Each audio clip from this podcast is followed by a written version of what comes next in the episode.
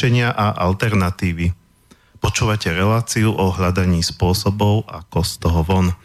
Dnes na tému činná kompetencia a systém samovládnutia.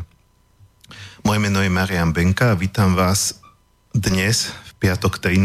Dúfam, že šťastný deň pre každého to bude. Mojím dnešným hostom je pán Juraj Michalek. Zdravím všetkých poslucháčov a dúfam, že sa aj pripoja k nášmu rozhovoru. To uvidíme, niekedy sú otázky, niekedy nie sú toto bude téma, ktorá je, bude možno z začiatku trošku ťažká na pochopenie alebo ťažšia, takže predpokladám, že najprv budú, bude, budete počúvať a potom bude fajn, keď sa začnete aj pýtať. No a e, pri mixážnom pulte sedí ako tradične Martin Bavolár. Ďakujem Marian a prajem príjemné a pekné piatkové dopoludne zo štúdia Bratislava. Eh, keď už sme teda pri tých eh, otázkach, eh, tak pripomínam kontakty do štúdia, dá sa buď telefonicky na 0950724963 alebo mailom na studiozavinač slobodnyvysielac.sk No a táto dnešná relácia vznikla takým trošku netypickým spôsobom, pred týždňom som tu mal reláciu Poďme sa spájať. A pán Michalek je vlastne poslucháč, ako som pochopil, teda neviem, že či pravidelne počúvate Slobodný vysielač alebo občasne, ale e, reagoval na tú reláciu s tým, že rád by na to nadviazal, že má k tejto téme tiež čo povedať. Tým pádom e, si myslím, že môžem kľudne vyzvať aj vás ostatných, ktorí túto reláciu počúvate a máte pocit, že by ste e, boli e, schopní e, prísť do štúdia, alebo ak, ak je pre vás Bratislava ďaleko, dá sa to robiť aj cez Skype a rozprávať na nejakú tému, že sa teda cítite dosť kompetentní v rámci, ne, v rámci nejakých alternatív, alebo aj prípadne zase nie, že sami za vás, ale poznáte niekoho, kto je podľa vás vhodný ako nejaký typ na hostia do tejto relácie, tak pokojne mi môžete napísať, teda nie na mail slobodného vysielača, lebo to je zložité, co sa ku mne nemusí dostať, ale na môj osobný mail marianbenka zavinač gmail.com No a musím sa priznať, že e, to, o čom sa budeme baviť, je mi jasné v nejakých hrubých črtách, pretože e, pán Michalek mi poslal dopredu nejaké podklady k tomu, ale ja sám sa potrebujem pýtať, aby, aby som si to aj pre seba ujasnil a tým pádom aj pre vás. Uh, vy ste, pán Michalek, mi hovorili vlastne pred touto reláciou, že uh, chcete rozprávať o nejakom eh, systéme alebo spôsobe, ktorý by práve mohol pomôcť ľuďom sa spájať a istým spôsobom si samospravovať svoje záležitosti, vyberať spomedzi seba teda tých najkompetentnejších. A že je to metóda, ktorá v zásade vychádza z niečoho úplne, úplne prapôvodného, prastarého, dokonca ste spomínali, že až neolit, z čias neolitu a že to, te, že, že to teda relatívne nedávno používali aj naši predkovia na našom území, že vy ste to ešte ako mladý človek zažili niekde na záhorí, toto si pamätám. A, takže to znelo zaujímavo. A a ja neviem, ale mne teraz idú do hlavy hneď dve otázky, tak ja ich vyslovím naraz, ako môžete si to potom zobrať. Jedna vec, že ako my vieme, ako fungovali ľudia v nejakom neolite, lebo tak mohli sa nájsť nejaké, samozrejme, mm, ešte nepísomné pamiatky, keďže nemali písmo, no tak mm, našli sa nejaké, nejaké artefakty, na základe ktorých, na základe ktorých zrejme sa dá, sa dá teda usúdiť, akým, e, že treba to boli lovci, zberači a tak ďalej, ale ako sa dá na základe alebo na základe čoho sa dá vlastne vedieť alebo usudzovať, ako fungovali spoločenské vzťahy alebo fungovanie teda tej nejakej pravekej tlupy. To by bola ako to je prvá vec, ktorá mi tam ide. No. A druhá vec, uh, ale nie, tú druhú dáme potom, aby sme to neplietli, takže asi takto. Tak ono sa zdá, že neolit je starý a dávno zaniklý spoločensko-ekonomický systém, lebo vznikol niekedy pred 14 tisíc rokmi na Blízkom východe a potom sa objavoval akoby zapálené oblasti celej Ázii, Amerike, dokonca aj v Afrike, ale zase na druhej strane neolitická kultúra, čiže kultúra polnohospodárstva, chovateľstva a pestovateľstva vlastne je ešte živá na tejto zemeguli v mnohých komunitách, v mnohých lokalitách a je ju možno vidieť na vlastné oči. A tak ako ja som ju zažil, keď som mal 8, 9, 10 rokov na tom záhorí, čo ste spomínal. No a záhorie to je vlastne rodisko zakladateľov aj nášho družstevníctva, čiže to má veľa spoločného a aj s takými vecami, ako dneska by sa dalo nazývať e, moderným jazykom, že spoluvlastnícke podniky vlastne tí podnikatelia sú všetci zamestnanci, ktorí sú súčasne aj, podnika- aj spoluvlastníkmi toho družstva a tým pádom fakticky sú aj šéfmi seba samých. Lenže nie každý rovnako. To je ten problém, ktorý treba vyriešiť, pretože ani dvoj, alebo ani jednovaječné dvojičky e, nie sú vo všetkom rovnocenné. Jednoducho každý jeden jednotlivec má svoje prednosti v niečom a nedostatky v inom. Takže nemožno položiť rovnitko medzi všetkých jednotlivcov.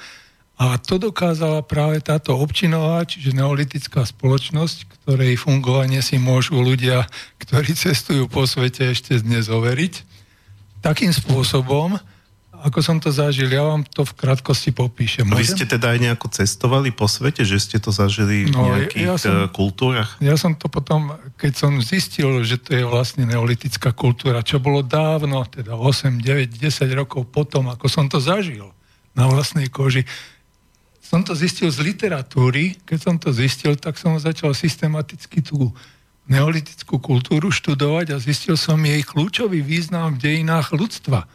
Totiž niekedy sa hovorí aj, že jediná skutočná revolúcia bola neolitická revolúcia.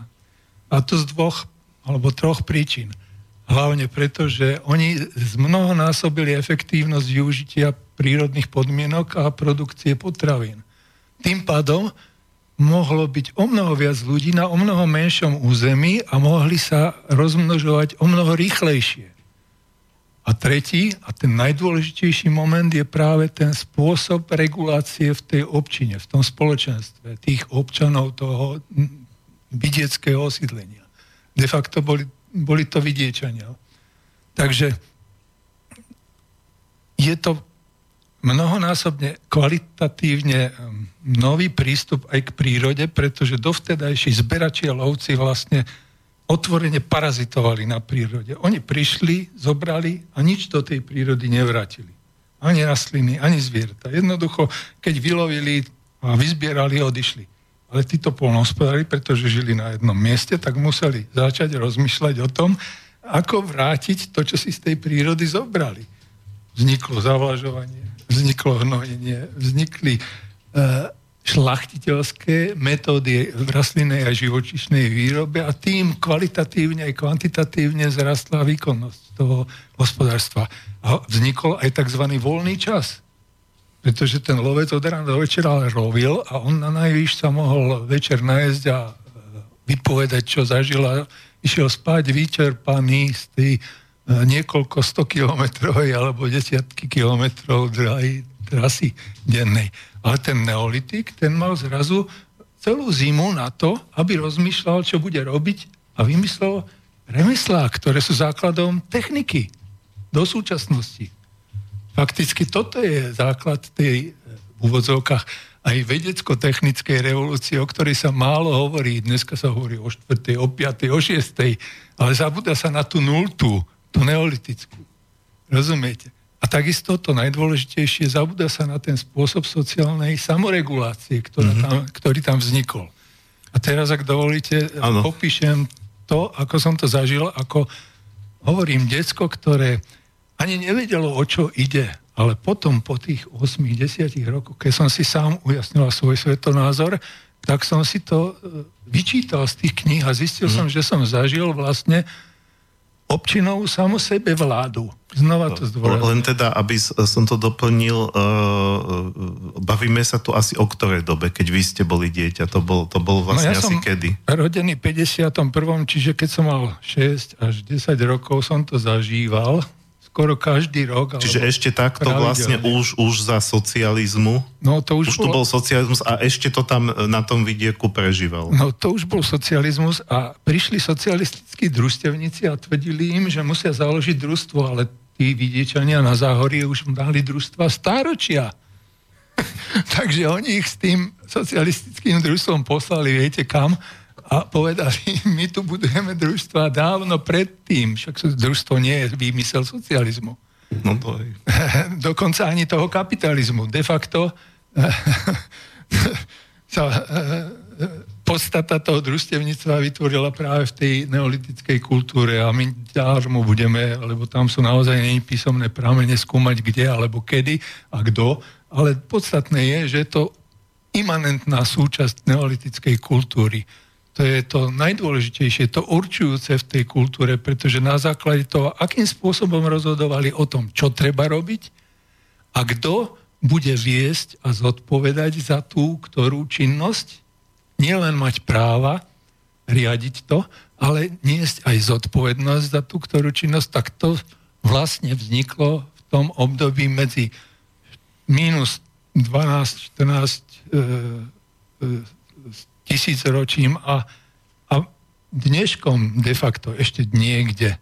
No na Slovensku už nie. Naposledy som videl také družstva fungujúce na tomto princípe ešte na východnom Slovensku, keď som bol 18-20 ročný.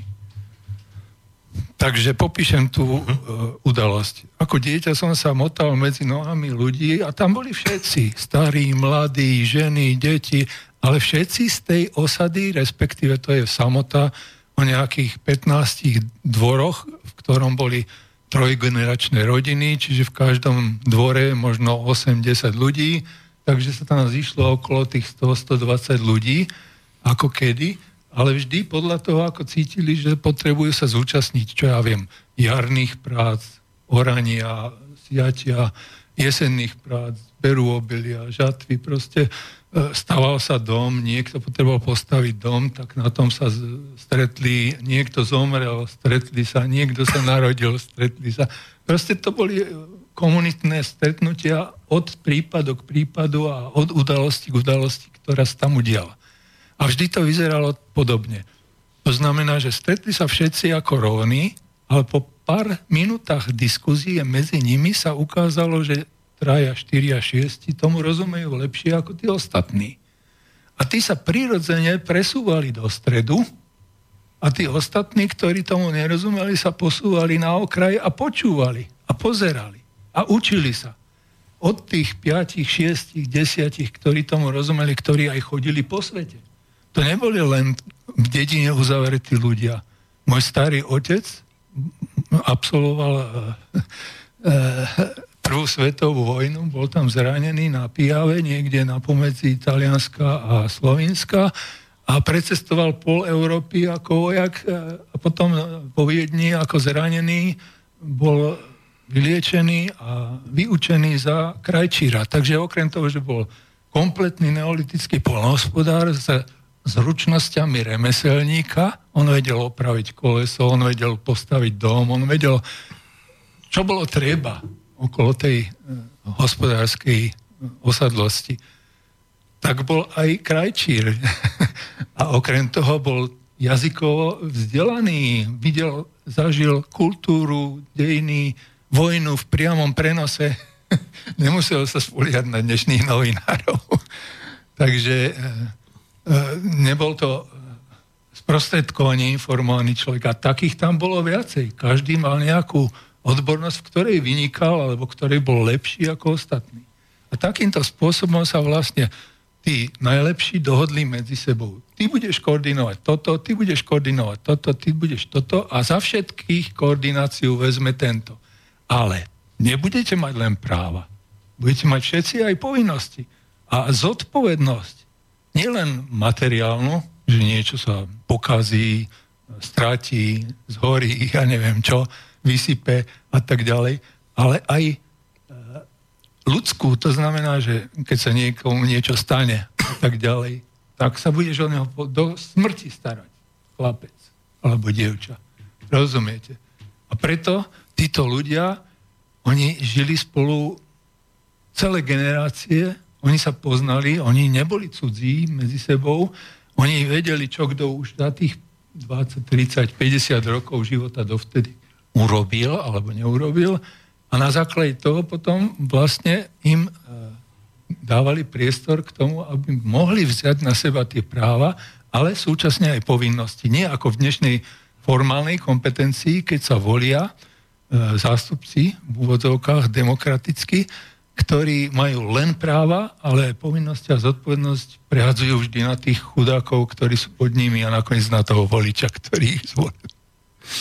No, kde majú trestnoprávnu zodpovednosť. No ale oni nemajú ani morálnu, to je v podstate jedno.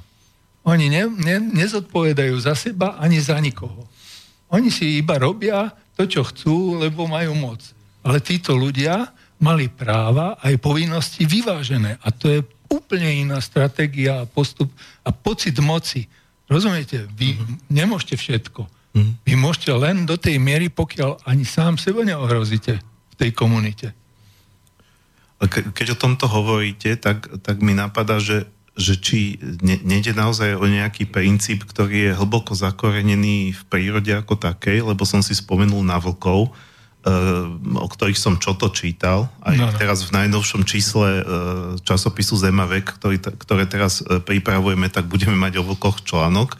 A niektorí ľudia si to tiež možno na, práve, že majú ten príklad tej našej politiky, predstavujú tak, že alfa samec alebo alfa samica, teda vodca svorky, že, že to je len výhoda, že proste to je ten, ktorý všetkých zbije, alebo čo a potom sa nažerie. Ale e, bolo pozorované, že naozaj e, tí vodcovia svorky majú zodpovednosť, to znamená, že oni dohliadajú, aby sa každý člen svorky nažral, keď oni spoločne vlastne e, niečo ulovia, ulovia, ulovia no. čiže aby aj tie slabšie jedince mali šancu prežiť, pretože vlastne vlci vytvárajú takisto komunity, aj keď teda jednoduché zvieracie, ale ten princíp, že kto vedie, má automaticky aj zodpovednosť, tak tam platí. Hej. No, rozdiel medzi zvieraťom akýmkoľvek, nielen vlkom a človekom je, alebo by mal byť v tom, že človek je mm, univerzálny tvorca, keď poviem, využijem slova Marxa. Mm-hmm. To znamená, že to nie je len lovec e, nejakej vybranej inštinktami danej e, nejakej e, zveriny. To znamená, že to rozhodovanie o tom, kto čo bude robiť, alebo kto, za, čo, na čo bude mať práva a za čo bude nie zodpovednosť, je rozdelená na mnoho, mnoho činností, ktoré napríklad žiadne zviera nemá. Tam je jednoduchý princíp prežitia. No a významne tam záleží na fyzickej sile tých zvierat, kým u človeka skôr záleží na tom, mm. uh, aké má on uh, ani nie také, že psychické, ale komplexné ľudské činné, čiže myslenie a konanie, poznávanie a pretváranie v jednote. To je, to je činné. Činná kompetencia je založená na tom, že ten človek o tom nielen vie, nielen rozmýšľa, nielen vie hovoriť, ale to aj zažil, ale to aj urobil a má skúsenosti nielen z najbližšieho, ale aj vzdialeného okolia, tým pádom fakticky eh, dokáže učiť aj tých ostatných. Ten princíp je vlastne na tom založený, že činná kompetencia práve tým, tým vyvážením práva povinností je aj učiaca sa kompetencia. Na rozdiel od formálnej kompetencii, ktorá je utajujúca a zakrývajúca a kamuflujúca E, skutočnosť. A tým pádom nie učiať sa správnemu alebo tomu, čo je reálne, ale učiať sa tomu fiktívnemu. Tej ne, e, vymyslenej skutočnosti, ktorú si oni, e, tí politici alebo tí manipulátori kdekoľvek, postavia. Byť dnešná demokracia, alebo ja neviem, ekonomika všade. Všade je to na formálnej kompetencii založené. E, čiže dá sa povedať, že to, čo vy nazývate činnou kompetenciou, je princíp, e, podľa ktorého do nejakej zodpovedajúcej, zodpovednej funkcie je postavený človek na základe toho, že, že preukázal svojimi činmi alebo skutkami, že na to má. Tak sa to dá povedať? A, a navyše ešte, dopoviem to, rozhodli o tom nie všetci, pretože všetci o tom nevedia rozhodnúť kompetentne, ale tí, ktorí predložili tiež svoje riešenia a dokázali ich obhájiť v konkurencii rovnako aktívnych ľudí. To znamená, že to je úplne zase iná situácia, keď vy ste vystavení kritike povedzme dvoch alebo šiestich rovnako alebo lepšie kompetentných, ako ste vy a keď ste v nazvime to skupine, alebo to, tá skupina nevedomcov sa chová skutočne v sociálnom systéme ako, ako svorka alebo stádo a tým pádom vlastne je možné s ňou manipulovať bez problémov, kto je šikovnejší a prefikanejší. Ten výťazí. Ten získava viac hlasov a tá kompetencia ostáva zabudnutá, potlačená a dokonca vytlačená v spoločnosti. A to je dnešný prípad. To je dnešná kultúra, mhm. dnešná mm. civilizácia. Čiže toto, toto ste mysleli, keď, lebo okrem iného, keď sme sa, mali sme telefonický rozhovor predtým, ako, ako sme sa tu stretli v štúdiu, e, keď ste povedali, že demokracia podľa vás nielenže nie je, ale nikdy ani nebola. Áno. Ja vám to môžem kľudne vysvetliť na greckej tzv. klasickej demokracii, že v Atenách, ktoré v vrcholnom období mali zhruba 400 tisíc obyvateľov, bolo asi e, dve tretiny až tri štvrtiny obyvateľov otrokov. No a už sme kde? Mimo demokracie. Demokracia nemôže vylúčiť otroka, respektíve nemôže vôbec otroka ako takého do spoločnosti e, prijať ako normálnu súčasť. To je prvá vec. Druhá vec. Polovica e, obyvateľstva neotrockého boli ženy. Aj tie boli vylúčené. Potom boli mladí, ktorí ešte neabsolvovali vojenskú službu. Aj tí boli vylúčení do 22-4 rokov, ako kedy. Rozumiete? A samozrejme boli tam starí, ktorí už nevládali a ktorí na to kašľali, takže aj tí boli sami sa vylúčili.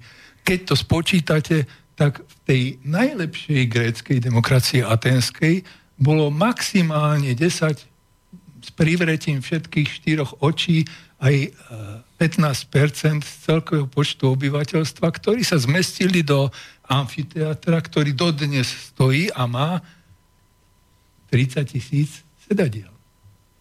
Nie 300. Nie 300 hm. tisíc. Ani 400 tisíc. 30 tisíc, 10% To je priznanie fyzicky. A Sparta to je úplne niečo iné. Tam ani 1%.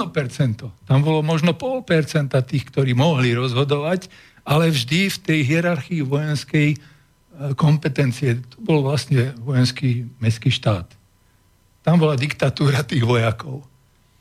Takže toto je začiatok demokracie a potom to pokračovalo nie v stredoveku, ani v staroveku, ale až za kapitalizmu, keď prišli k moci mladoburžoázia, e, tíže vlastne de facto remeselníci, ktorí začali bohatnúť na základe podnikania, obchodovania E, priemyselnou a inou výrobou a tí sa dožadovali tej demokracie a súčasne sa je ale veľmi báli, pretože si uvedomovali, že oni tiež netvoria väčšinu. Oni sú tiež len jedno, alebo dve, alebo tri percentá z toho celku obyvateľstva francúzského, anglického, alebo akéhokoľvek vtedy v 17., 18., 19. storočí, keď vznikal kapitalizmus na rôznych e, úrovniach. Takže oni sa toho báli, ale keď zistili, akým spôsobom sa dá zneužiť to slovo, tá fikcia tej ľudovlády, lebo demos znamená ľud a krateín vláda. Demokracia je ľudovláda. Vláda ľudu v mene ľudu a v prospech ľudu, ako to de- definoval jeden z amerických pseudodemokratov. Možno poznáte. No ale skutočnosť bola taká, že de facto, keď zistili, akým spôsobom sa dá zmanipulovať ten dav, že sa mu dajú nasľubovať kdejaké veci, ktoré on nepochopí a nevie posúdiť, oni, e, voliči, uveria takýmto slubom, pošlu tých ľudí zastupovať ich, takzvané zastupiteľská demokracia, do nejakých tých parlamentov a ústavných a zákonodárnych a ja neviem akých inštitúcií a potom zistia po voľbách hneď, čoskoro, že všetky tie sluby boli iba preto, aby sa tam tí ľudia dostali a nie preto, aby ich splnili. Mm. A oni si plnia tí zvolení svoje ciele a svoje mm, priority.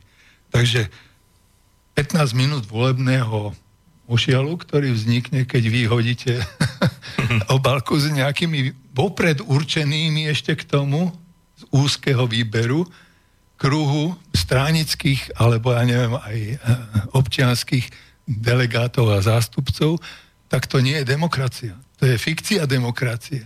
To je ilúzia demokracia. A preto hovorím, že demokracia sa vždy zvrhne. Buď na otvorenú diktatúru tých mocných, ktorí za tým celým demokratickým divadlom stoja, čiže demokratov, alebo dneska oligarchov hovoríme, to je to isté, čiže boháčov, ktorí vlastne ovládajú e, ekonómiu a cez tú ekonómiu môžu ovládnuť aj dve ďalšie mocenské e, formy, to znamená ideológiu, včítanie tlače, včítanie náboženstva, včítanie všetkých médií, a silové zložky, čiže policia, armáda a všetko, čo s tým súvisí. Čiže tieto tri, oni ovládajú z pozadia a manipulujú s tými politikmi ako s figurkami, ktoré hrajú divadlo. Dokonca tieňové divadlo. Tam nie sú skutoční ľudia, to sú vlastne len figurky. Samozrejme, vy ste tam spomínali aj tých akože nezávislých. Mne sa tak veľmi páči tá irónia, irónia takého označenia, ktoré sa dneska tak aj na slovenskej politickej scéne zaužívalo, pretože e, aj, aj tie, mám pocit, že už aj tí, aj, tí, aj tí, tí politici vnímajú, že ľudia čím ďalej tým viac majú, majú plné zuby politických strán, tak sa zaužívalo také, také krásne protirečenie, že nezávislý kandidát s podporou politickej strany, takže to znie veľmi pekne. E, mne, mne, mne k tomu, čo ste hovorili, napadla ešte otázka, ale ja by som to už teraz ako dal prestávku, keďže sa nám vlastne končí prvá polhodina. A e, po pesničke môžeme pokračovať. E, e, bude to Ondrej Ďurica, nie ten Ďurica zo Superstar, ten má iné krstné meno ktorý je taký menej známy, ale niekedy ho označujú za takého slovenského Daniela Landu. Tiež má taký trošku desnejší hlas aj prejav. Aj teda je to človek tak národne vlastenecky cítiaci. Skladba sa volá Po starých cestách a trošku mi ten názov evokuje to, o čom sa bavíme, o nejakých starých cestách, na ktoré by sme chceli nadviazať. Takže e, pustíme si e, Ďuricu a potom budeme pokračovať.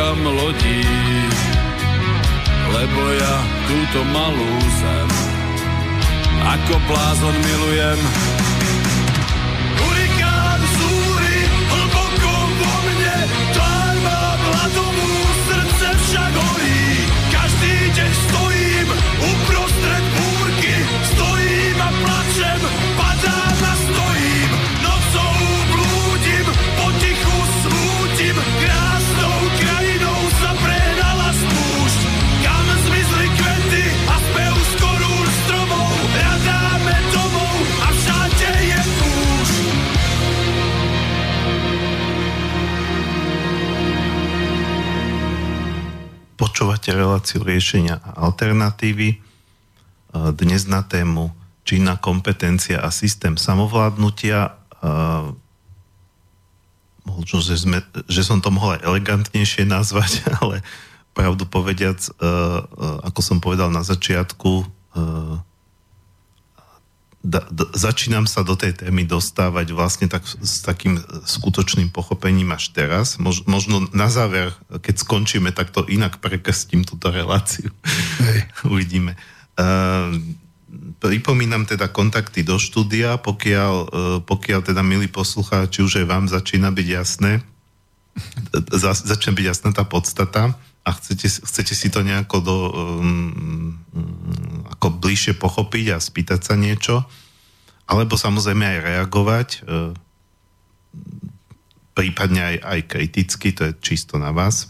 Samozrejme. Uh, tak uh, môžete telefonicky na 0950724963 alebo e-mailom na studiozavinač slobodnyvysielac.sk No a my sme sa vlastne v rámci prvej polhodiny dostali asi potiaľ, že uh, tieto pôvodné kultúry, ktoré v podstate na vidieku pretrvávali až do nedávna, lebo keď sa tu bavíme o nejakých 50 60 rokoch, keď ste hovorili, že ste to zažili, to nie je zase až tak dávno z pohľadu ľudskej histórie, tak, tak vlastne fungovali na základe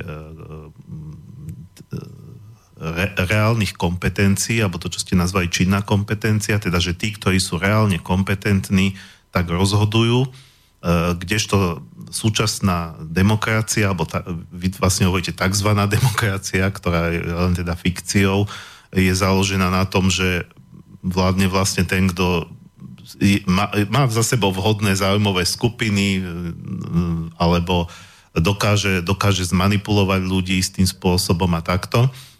Um, mne k tomu napadla otázka, ale keďže už sa blížil záver prvej polhodinky, tak som mu nepoložil, položím ju teraz, že by som na to nadviazal. Keď teda sa bavíme o tom, že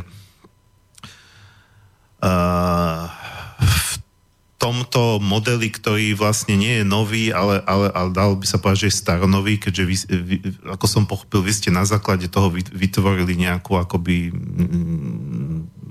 metódu. Ja som to prepísal do jazyka súčasnej ano, doby, ano, programového ano, jazyka. Hej, hej, to čo, to, čo tu vlastne vždy po tisíc ročia bolo. Um, ako, ako teda v tomto systéme Dobre, akože rozumieme tomu, že, že kompetentní majú rozhodovať. Dokonca mnohí ľudia dneska povedia taký názor, že a nemali by nám vládnuť politici, mali by vládnuť odborníci. Ano. No ale e, potom, e, aj keď niekto, keď ja som to počul v nejakých diskusiách, niekto povie, že a mali by nám vládnuť odborníci, ale niekto mu začne oponovať, no ale kto určí, že kto sú tí odborníci, pretože zase tí odborníci môžu byť nejakí vieme, že aj dneska sú akože odborníci, ktorí sú kúpení, sú odborníci, ktorí sú, majú ten správny názor, tak vychytajú granty, dostávajú sa do médií a môžu to byť úplný s prepačením idioti, aj keď majú e, štyri tituly pred menom a za menom, lebo vzdelanie a múdrosť nie je to isté a takisto to, že človek absolvoval nejaké školy, neznamená, že je skutočne kompetentný, to znamená, že naozaj vidí do toho a nejaký skutočný odborník je možno úplne zabudnutý, pretože má povedzme kontroverzné názory, nemáte správne kontakty a nikto o ňom ani nevie nemá formálne vzdelanie, nemá formálnu príslušnosť k nejakej strane. Hej, hej. Takže toto je tá otázka, že dobre, mali by, nás, mali by nám vlá, mali by rozhodovať, mali by mať tie kompetencie kompetentní, čiže inými slovami odborníci dneska môžeme povedať. E, ako sa ale k tomu dostať, aby to boli tí skutoční?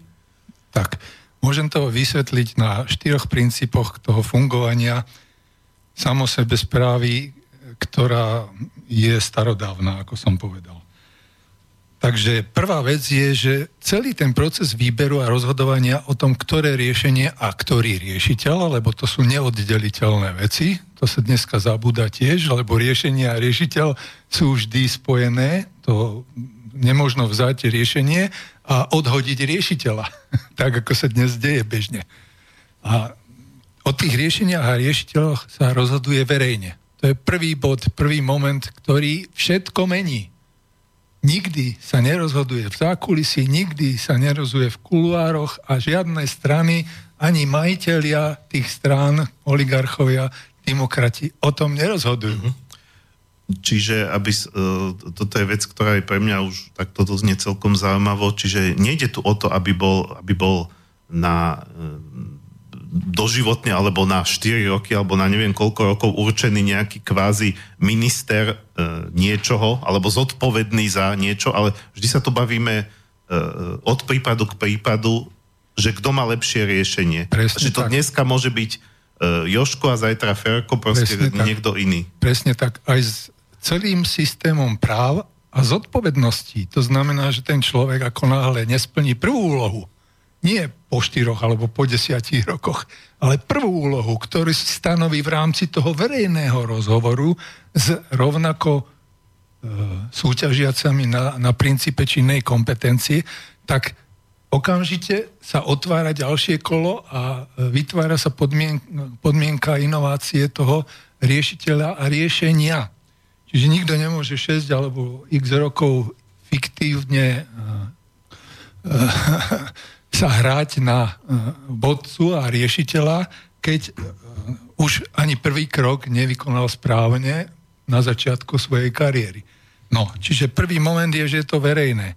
Tá verejná oponentúra je vytvorená tak, že všetci ľudia môžu pozerať a dokonca všetci sa môžu zúčastniť toho výberu aj aktívne, ak predložia riešenia a dokážu ho obhájiť na tom verejnom oponovaní práve medzi tými, ktorí predložili riešenia. Čiže oni to neobhajujú proti politikom, ktorí nemajú riešenia. Ani proti davu, ktorý nevie, čo vôbec je riešenie, alebo čo je problém, nevie. Takže e, vzniká situácia, keď e, tí, čo naozaj o tom niečo vedia, verejne sami sebe oponujú jeden druhému a sami seba vzájomne hodnotia. Na základe toho hodnotia, hodnotenia vznikne mm, nejaké poradie. Tie detaily by som teraz nehal bokom, pretože tzv. sociologické vážené hodnotenie s odloženým e, vyhodnotením, to je trošku zložitejšia procedúra, e, ktorá ale v princípe je jednoduchá. Tí ľudia vložia do obálok svoje rozhodnutie o poradí, to sa potom sčíta a každý, koľko dostane hlasov od iných, toľko má váha jeho hlas. Toľko váži jeho hlas. A na základe toho sa vypočíta vlastne poradie, ktoré vznikne tak, že ani tí, ktorí hlasujú de facto, nevedia, akým spôsobom sa to e, vyváženie premietne do končného rozhodnutia a môžu na základe toho verejného hodnotenia oponovať a pripomienkovať, ale iba tí, ktorí sú tam s tými riešeniami. Nie hoc kto. Pre DAV alebo pre tých divákov je tam priestor obmedzený práve tým, čo určí nadriadený orgán, ktorý treba vypisuje ten konkurs na nejaké riešenie a čo sú ochotní strpieť tí uchádzači, ktorí predkladajú riešenia. Tí sú určujúci mm-hmm. preto, aby nevznikla nekonečná diskuzia o niečom, čo niekomu nerozum, niekto nerozumie, ale oni vedia, o čom ide. Takže druhý moment je teda, Môžem že... Preušiť? O tom dopoviem no, myšlienku. Dobre druhá, druhý moment je o tom, že o tom, kto je kompetentný, rozhodujú tí, ktorí predložili riešenia a obhájajú proti tým, ktorí predložili riešenia. Čiže to je predpoklad, že vlastne o kompetencii rozhodujú kompetentní. A nie nejaký formálne kompetentní, čo volá, kedy niečo urobili, alebo čo majú moc ekonomickú či politickú, alebo čo dokážu ovládnuť e, väčšie masy. To nie je kompetencia forma, činná, to je formálna. Uh, snažím sa to spracovávať, pretože je to sam, samozrejme ako niečo, s čím som sa E, doteraz viac menej s niečím, e, e, takýmto princípom nestretol. Keď sa bavíme o nejakých, nejakom komunitnom fungovaní, väčšinou sa hovorí buď o jednoduchom hlasovaní, uh-huh. alebo sa hovorí o konsenze, že, teda, že, že dovtedy sa má rokovať, kým, kým všetci nesúhlasia. Kým všetci nesúhlasia. Čiže ja, toto je pre mňa kontrolná otázka, či som správne pochopil. Uh-huh pretože možno, že aj tí posluchači, keď to teraz počúvajú a to ešte nemali možnosť nahliadnúť do tých podkladov ako ja predtým, tak to pre nich môže byť Jasne. trošku ako, že, si to potrebuje utriediť. Čiže ten princíp je taký, že všetci prítomní dávajú hlasy tým riešiteľom a tí riešiteľia Nie. potom e, na základe tej váhy tých hlasov, či inak je to? Nie hlasujú primárne a určitým spôsobom práve tí, ktorí predložia riešenie. Čiže tí Oni ostatní sa len dívajú a nič ako nemajú On žiadny vplyv na to? Majú v prípade, že vznikne si patová situácia, že nebude ani jeden e, jednoznačne prvý, ale vznikne, že všetci traja alebo šiesti alebo koľký majú rovnaký počet hlasov a bodov. A táto patová situácia, o tej patovej situácii sa môže rozhodnúť dvojakým spôsobom hlasovaním z dola, čiže tí, ktorí tam sú ako diváci, a hlasovaním z hora. Tí, ktorí vypísali ten konkurs a určili, že čo treba, ako treba. Takže hm, eh, v prvom prípade to funguje tak, že ako podobne ako v Grécku, že eh, každý si z tých divákov, poslucháčov zvolí svojho vybraného a dá mu hlas kladný a zvolí si takého, ktorý e, má byť vylúčený, čiže dá mu hlas záporný.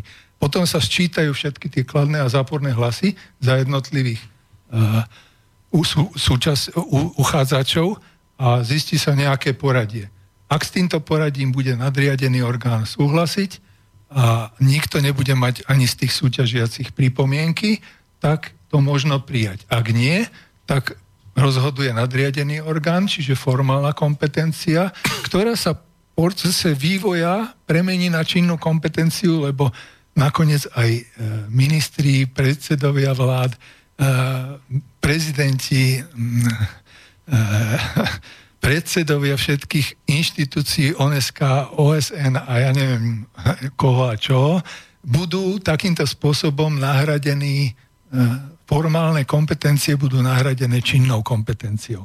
Čiže v konečnom dôsledku to rozhodnutie bude na tej činnej kompetencii, ktorá sa priamo zúčastňuje toho výberu a ak tí príjmu to rozhodnutie, tak sa pokračuje podľa prijatých pravidel, ktoré si oni určia, že prvý termín toto, druhý termín toto, tretí, aj kritéria hodnotenia a rozhodovania o ďalšom postupe, lebo nemôžeme sa tváriť, že je všetko v poriadku, keď na neobmedzený čas dáme k dispozícii niekomu neobmedzené prostriedky. To proste neexistuje. To by bola diktatúra jak vyšita. Mm-hmm. Absolutizmus, jak totalitarizmus, jak, jak to je bežné. To v podstate každý sa potom bude snažiť iba udržať tú moc za každú cenu.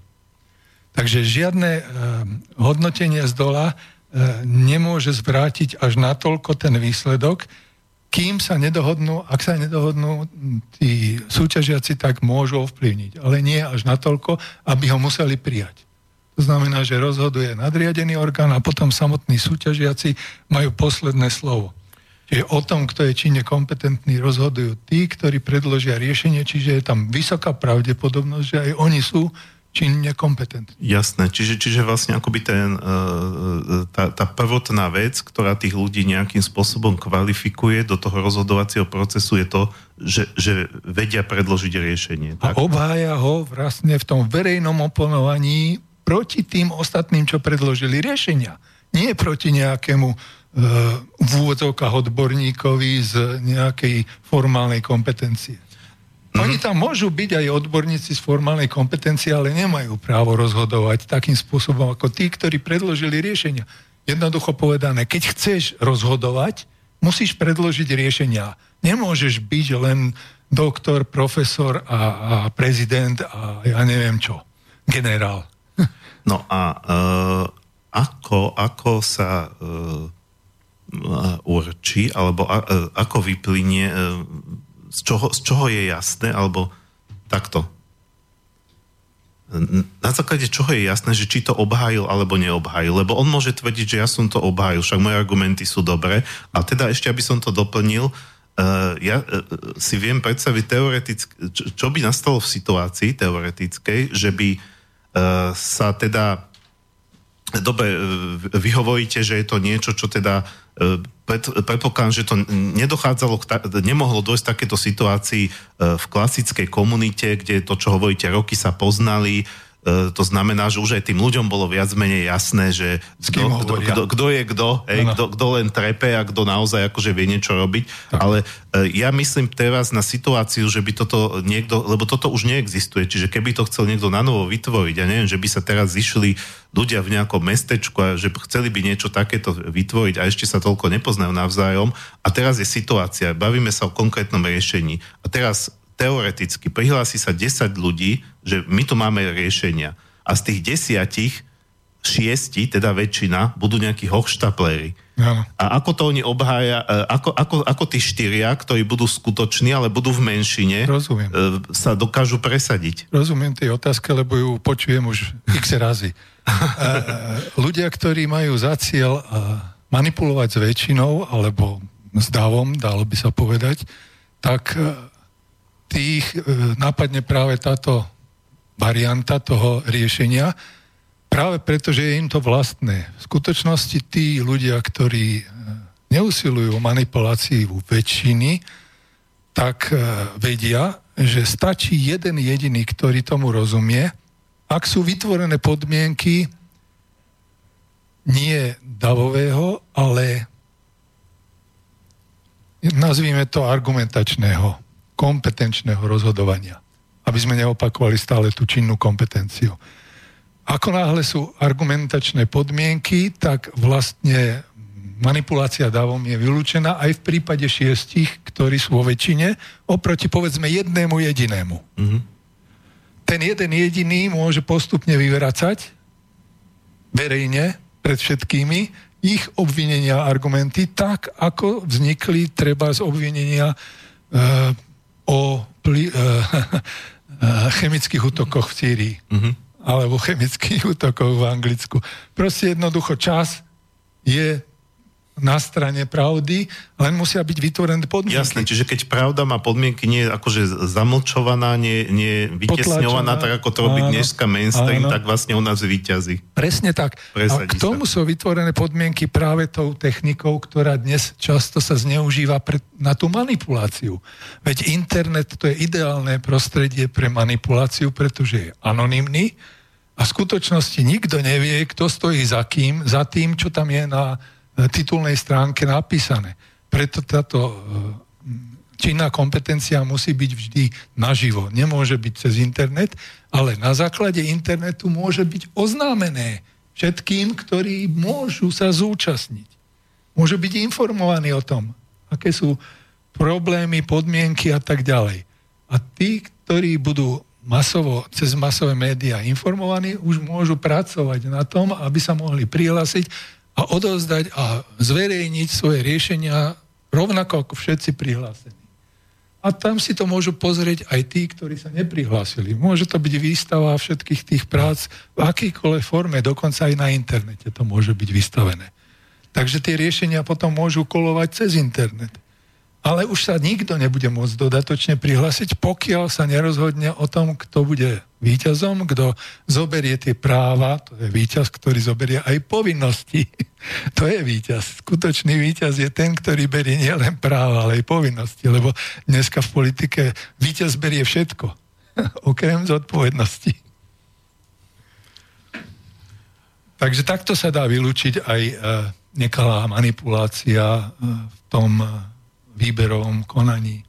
No ale takto, vy ste vlastne povedali, že, že e, o, tom, ktoré riešenie nakoniec bude prijaté, rozhodujú vlastne tí samotní riešiteľi, áno, tak? Áno. A, e, nejakým hlasovaním áno, medzi sebou. Áno.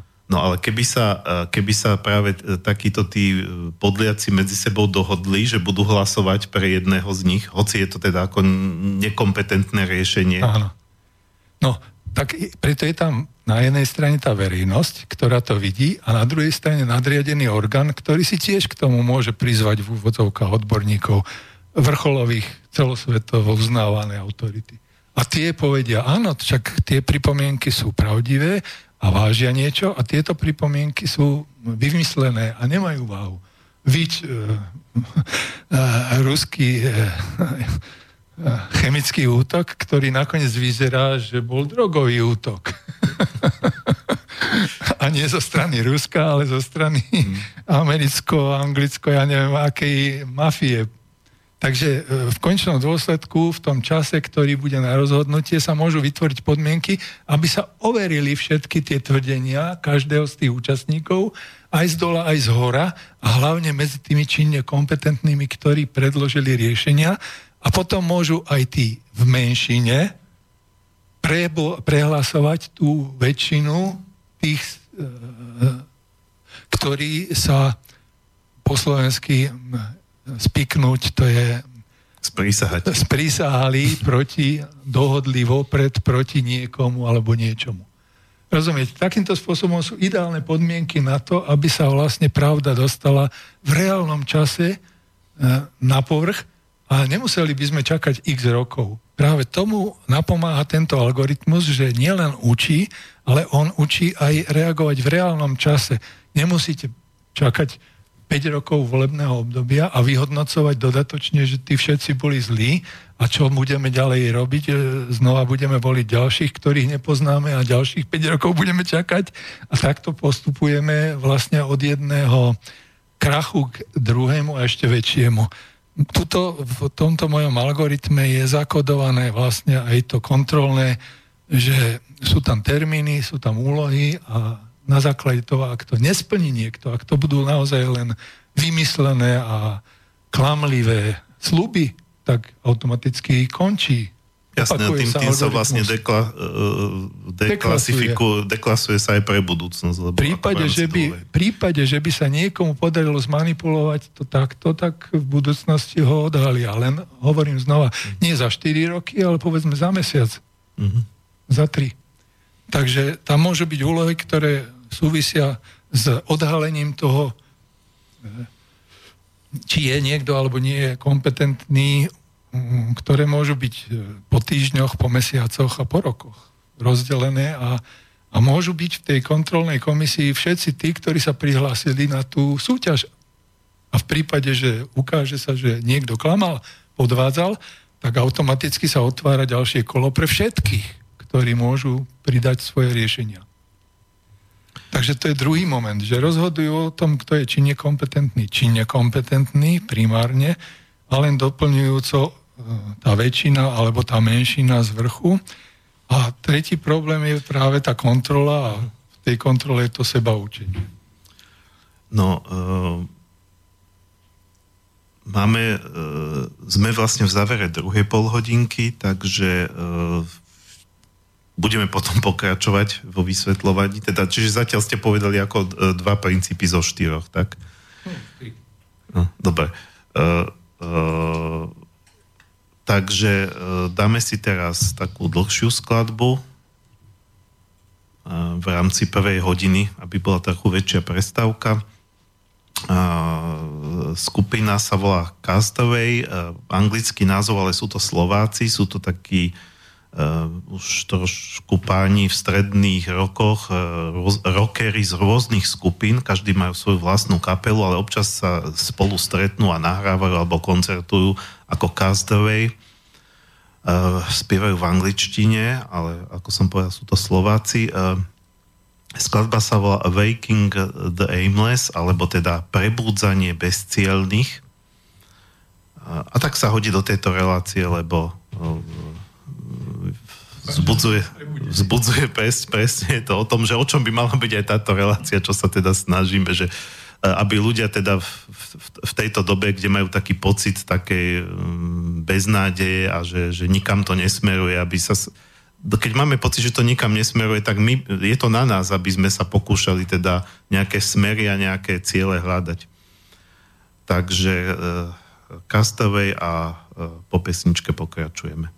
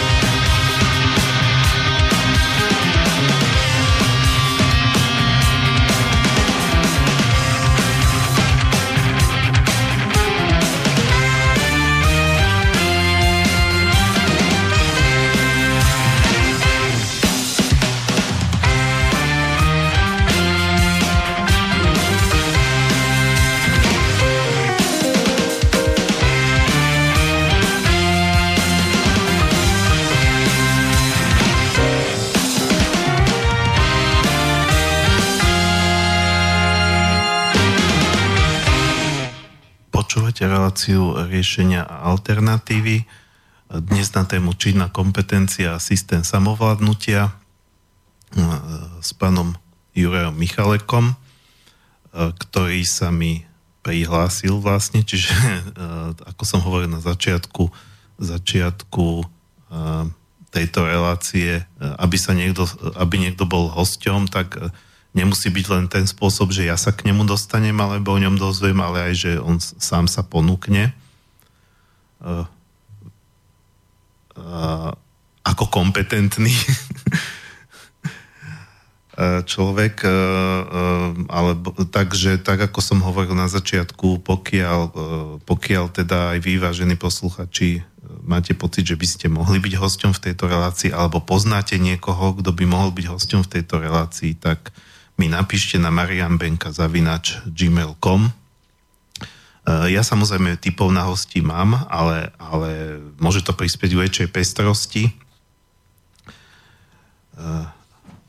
aj k tomu, že niekto, kto možno má čo povedať, doteraz sa nedostal nikde k slovu, tak to slovo tu dostane.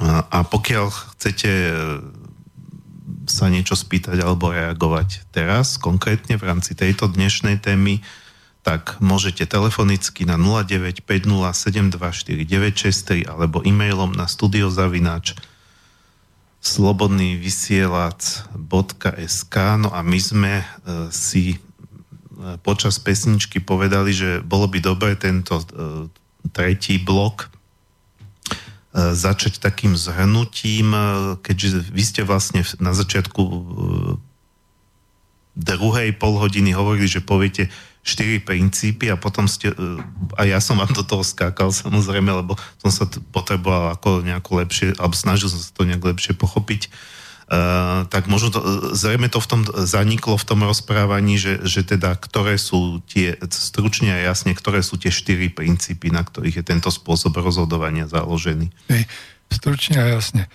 Prvý je, že je to všetko verejné. Rozhodnutie o tom, kto je činne kompetentný, je verejné.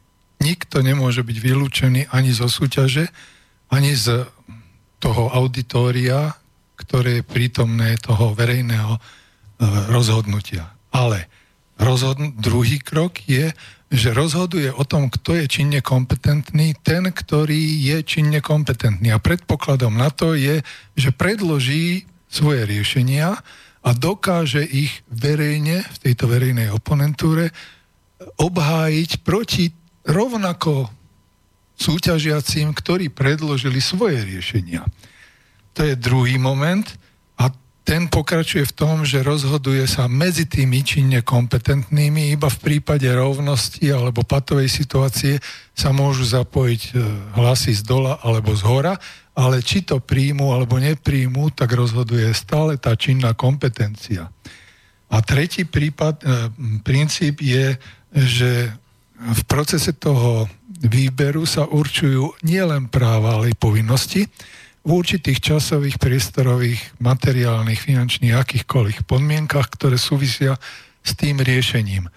A ako náhle po prvej kontrole sa zistí, že daný výťaz a ten, ktorý získal tie práva aj povinnosti, niečo nedokázal z toho, čo slúbil, tak sa automaticky otvára ďalšie kolo toho výberu s možnosťou pridania ďalších súťažiacich, ktorí sú verejne osloviteľní, ako som vravel, cez internet, cez mass media, v podstate globálne. Čiže ak ide aj o slovenské riešenia alebo bratislavské riešenia, to neznamená, že to musí byť občan Bratislavy alebo Slovenska, ktorý môže prísť a získať tie práva a povinnosti s tým súvisiace na realizáciu toho alebo onoho projektu a riešenia. A posledný moment, princíp je, že celý tento algoritmus tým, ako je postavený, je aj preventívny. On už tým, ako funguje, odradí všetkých tých, ktorí sú naprogramovaní na manipuláciu s, väčšiny, s väčšinou, s davom. A umožní práve tým, ktorí sú činne kompetentní a nemusia získať, ani nie sú ochotní aj keď sú schopní, ale nie sú ochotní manipulovať tou väčšinou, môžu získať práva a povinnosti súvisiace s riešením daného problému. A na základe toho, že niekto to pochopí, tento princíp, a odmietne, tak hneď viete, o koho sa jedná. Uh-huh. Automaticky je to manipulátor, ktorý si to síce neprizná, alebo neprezradí to o sebe, ale vie, že takýmto spôsobom by sa on nedostal pomocou manipulácie väčšiny k moci. A to je ten posledný princíp, na ktorý by som zvlášť upozornil našich voličov, pretože sa každých pár rokov blížia nejaké voľby a teraz je mnoho takých skupín, nechcem povedať, že strán, lebo však ešte sú ani není vytvorené, ktoré sa tvária, že idú zachrániť Slovensko a tvrdia, že oni sú práve tým jediným e, subjektom, ktorý to dokáže. Oni vám dokážu nasľubovať čokoľvek a v podmienkach formálnej kompetencie získajú väčšinu alebo nejaký počet hlasov, aby sa dostali aspoň do parlamentu. Nemusí to byť väčšina v parlamente, môže to byť len menšina, ale na základe toho potom už sa dostanú k tej formálnej kompetencii, k moci, ktorá má tri formy, ako sme si vraveli. Je tam tá finančná alebo ekonomická moc, je v zákulisí, ktorá to všetko ovláda.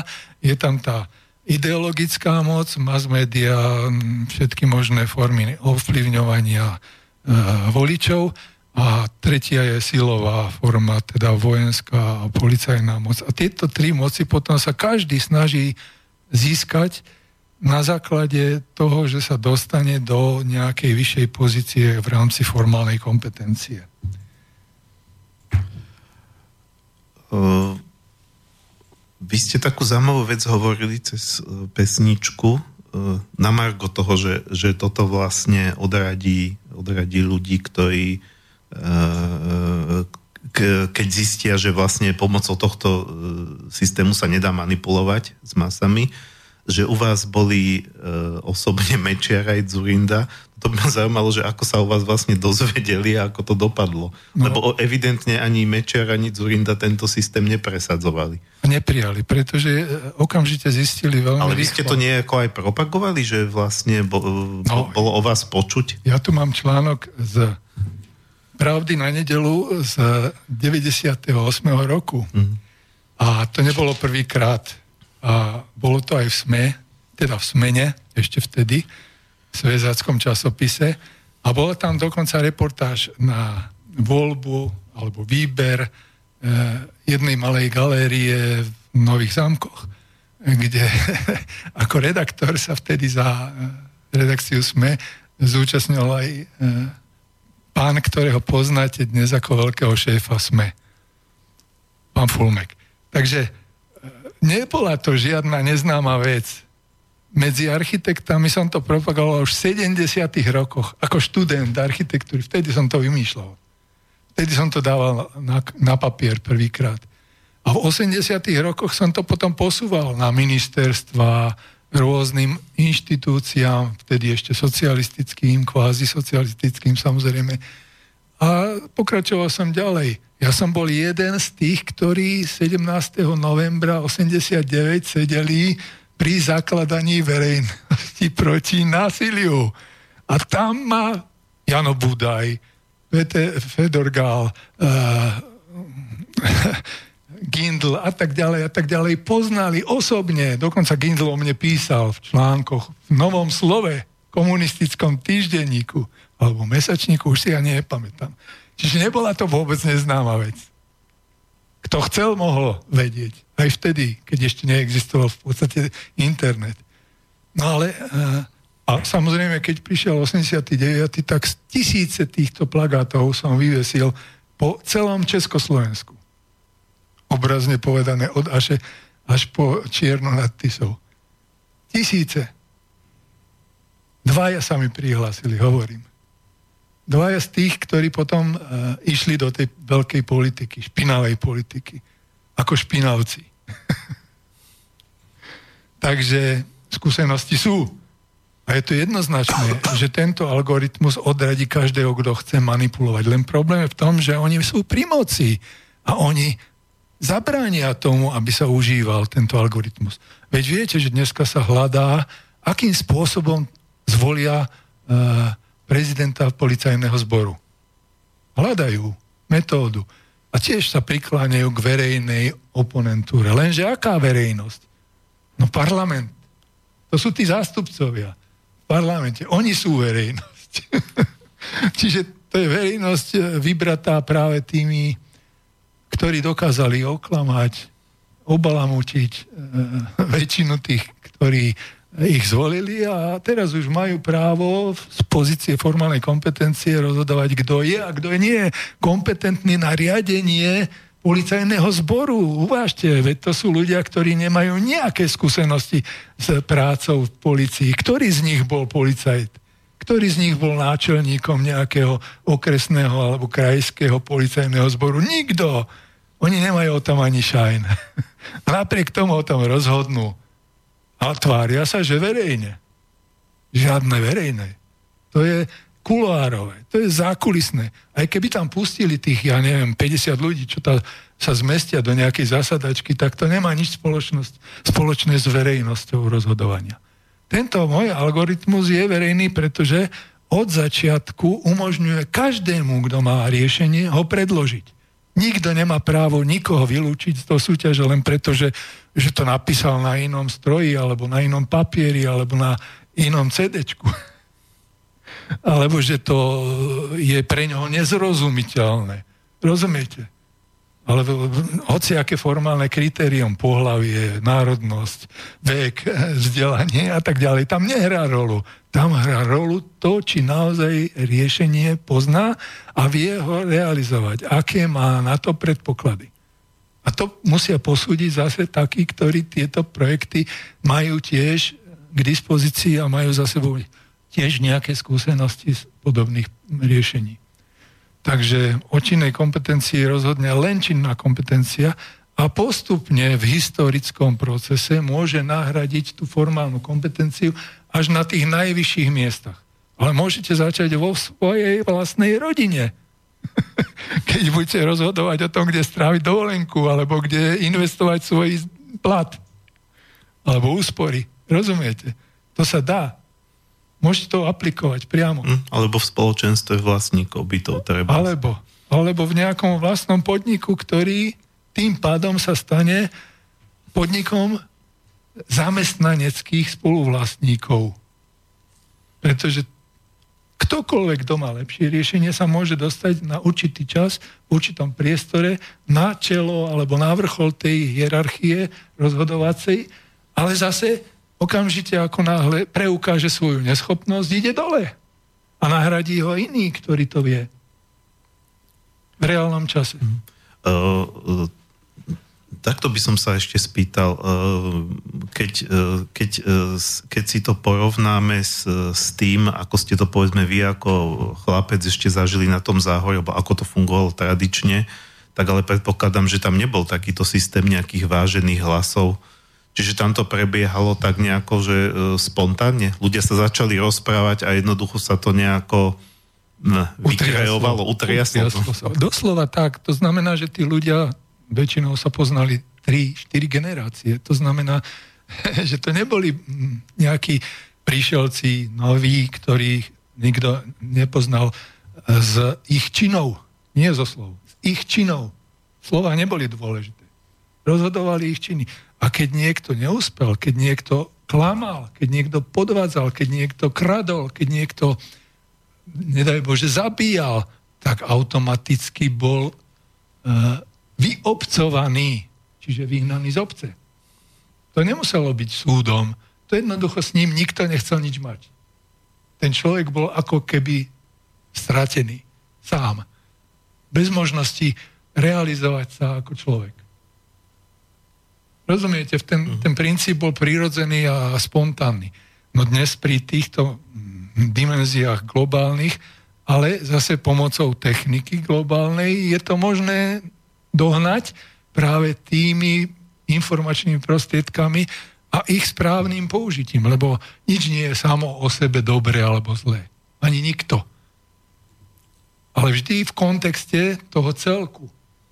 A záleží na tom, ako dokážeme my, ľudia, vytvoriť podmienky preto, aby sme naozaj vygenerovali tých činne kompetentných postupne z dola až na tie najvyššie nielen štátne, ale aj globálne funkcie, tak, aby o nás nerozhodovali tí, ktorí dokážu manipulovať globálnymi masami, ale ľudia, ktorí majú reálne práva a povinnosti vyvážené a tým pádom sú slobodní. To je reálna sloboda.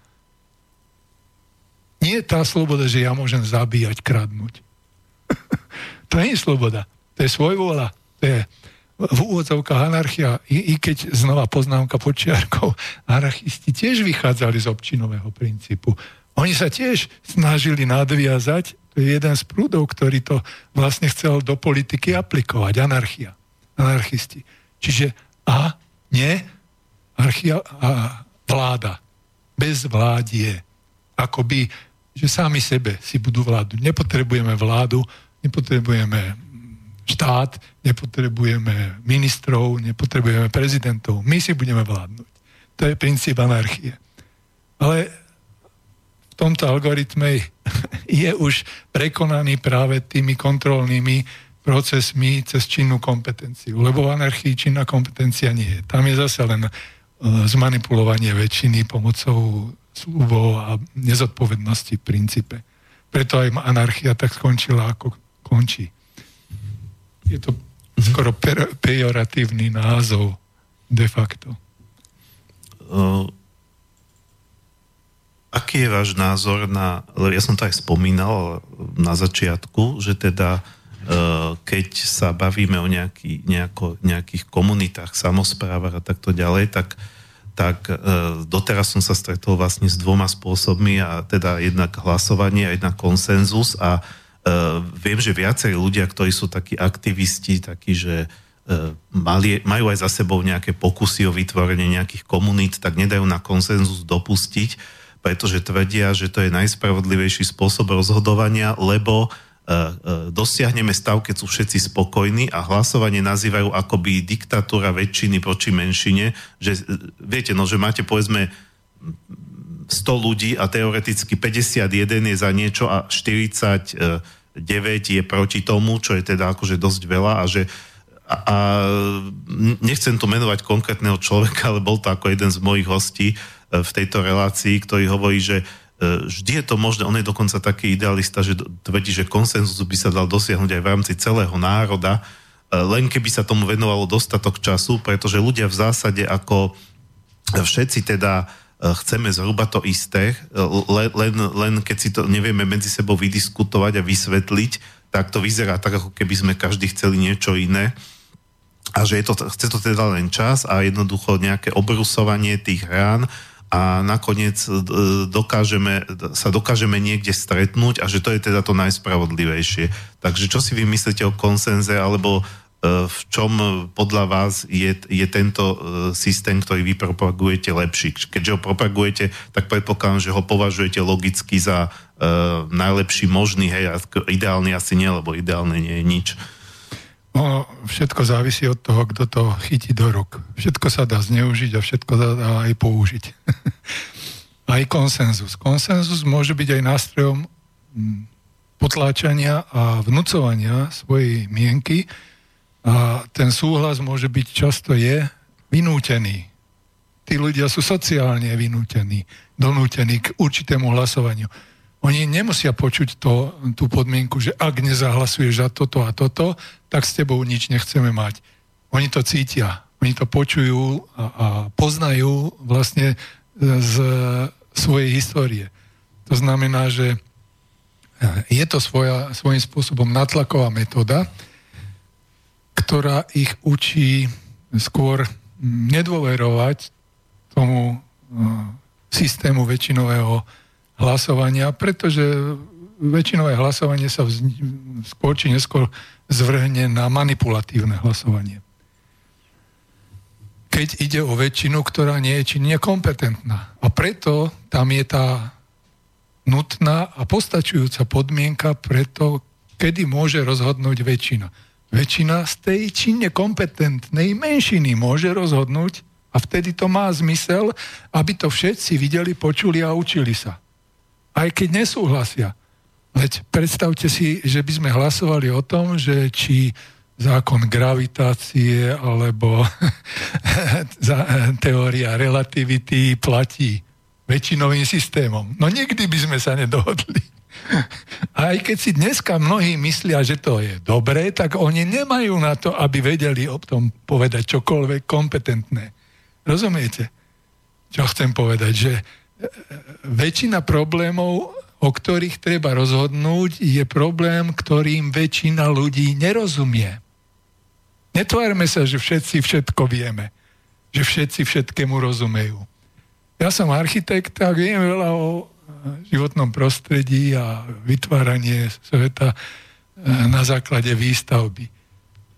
A viem veľa aj o pedagogike, pretože som vzdelával a učil a nie len to, sám seba som sa e, doviedol, lebo pedagóg pajdos je die, dieťa a gogoj je e, vodič. Čiže to boli otroci, ktorí vodili deti do školy, ale v konečnom dôsledku to ostalo ako slovo, ktorý učí učiteľ a vychovávateľ. No ale ja hovorím, človekom sa nestávame vďaka e, tomu, čo dostaneme zo školy, ani od rodičov, ani od ulice, ale človekom sa stáva každý na základe samo seba, výchovy a vzdelávania. Čiže pedagogom by mal byť de facto každý človek.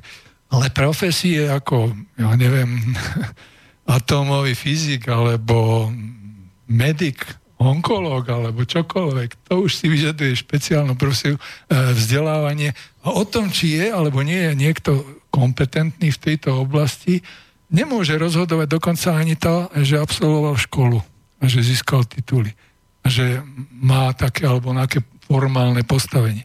Ide o to, či dokáže liečiť, či dokáže riešiť tie problémy toho zdravotníctva, toho, tej fyziky alebo čohokoľvek.